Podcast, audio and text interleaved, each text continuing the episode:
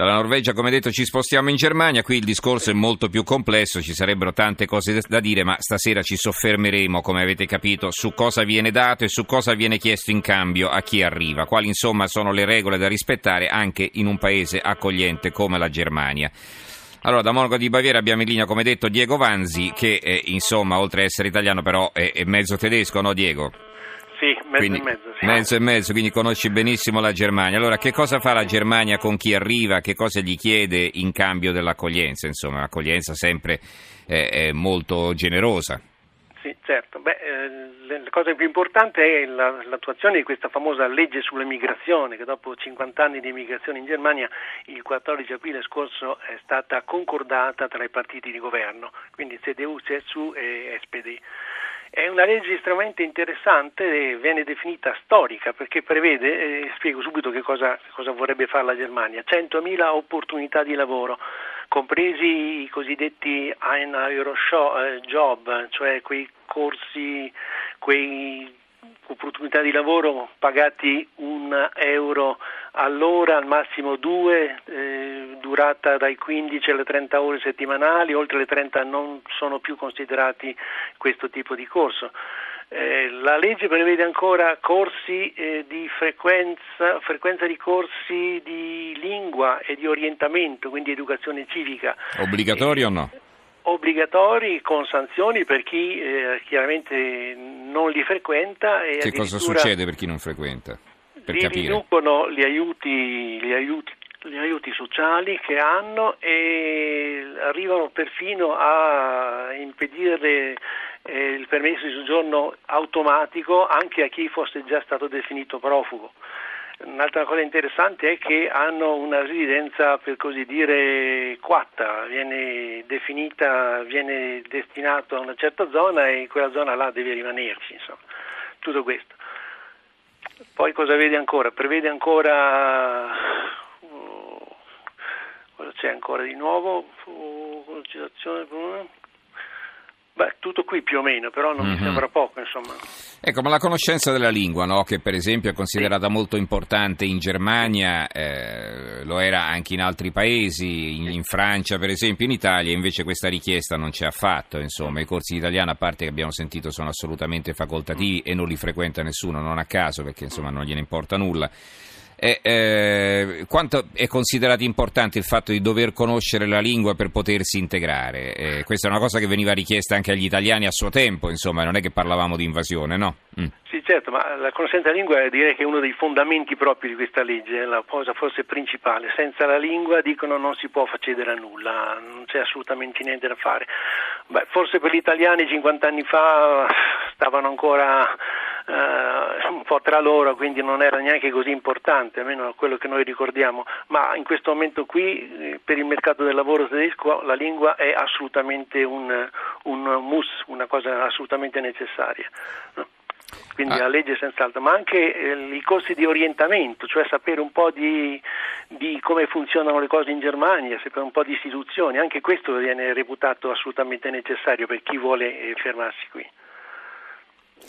Allora, ehm, come si può pensare a un giuramento a uno Stato solo perché accoglie? Vorrei ricordare che i terroristi che hanno svolto i loro terribili atti erano figli di immigrati ventenni cresciuti in un altro paese rispetto ai loro genitori. Ricordiamo, sì, certo, i terroristi della metropolitana di Londra erano cittadini britannici, quelli di, della metropolitana di Madrid erano spagnoli, quelli del Bataclan erano eh, belgi ma comunque diciamo europei eh, ed erano belgi anche quelli che hanno colpito a Zaventem all'aeroporto di Bruxelles e, eh, in metropolitana. Ehm, quindi diciamo forse ecco, la garanzia che uno diventi tedesco non è proprio, eh, diciamo certo una garanzia di integrazione nel senso che poi uno non va a fare il vagabondo, ma eh, non è certo una garanzia rispetto al problema del terrorismo che è un'altra questione ancora, no?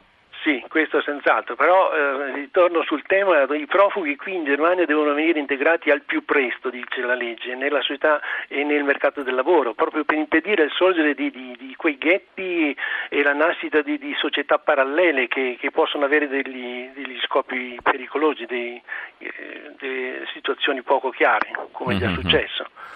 Ecco, per quanto riguarda invece eh, le politiche migratorie, no? sappiamo che la Germania aveva aperto all'inizio con grande generosità sì. l'afflusso di immigrati, poi ci sì. sono stati vari fatti, eh, quelli di Colonia per incominciare sì. all'inizio dell'anno e poi tante altre questioni.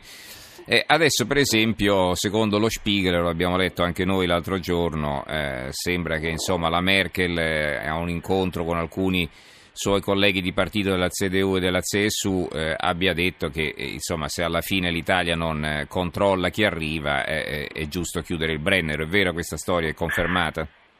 Sembra che dietro queste, queste, manovre austriache al Brennero ci sia anche forse qualcuno della Germania, perché chiaramente il passaggio dall'Austria alla Germania sono pochi chilometri, quindi si, si transiterebbe abbastanza rapidamente.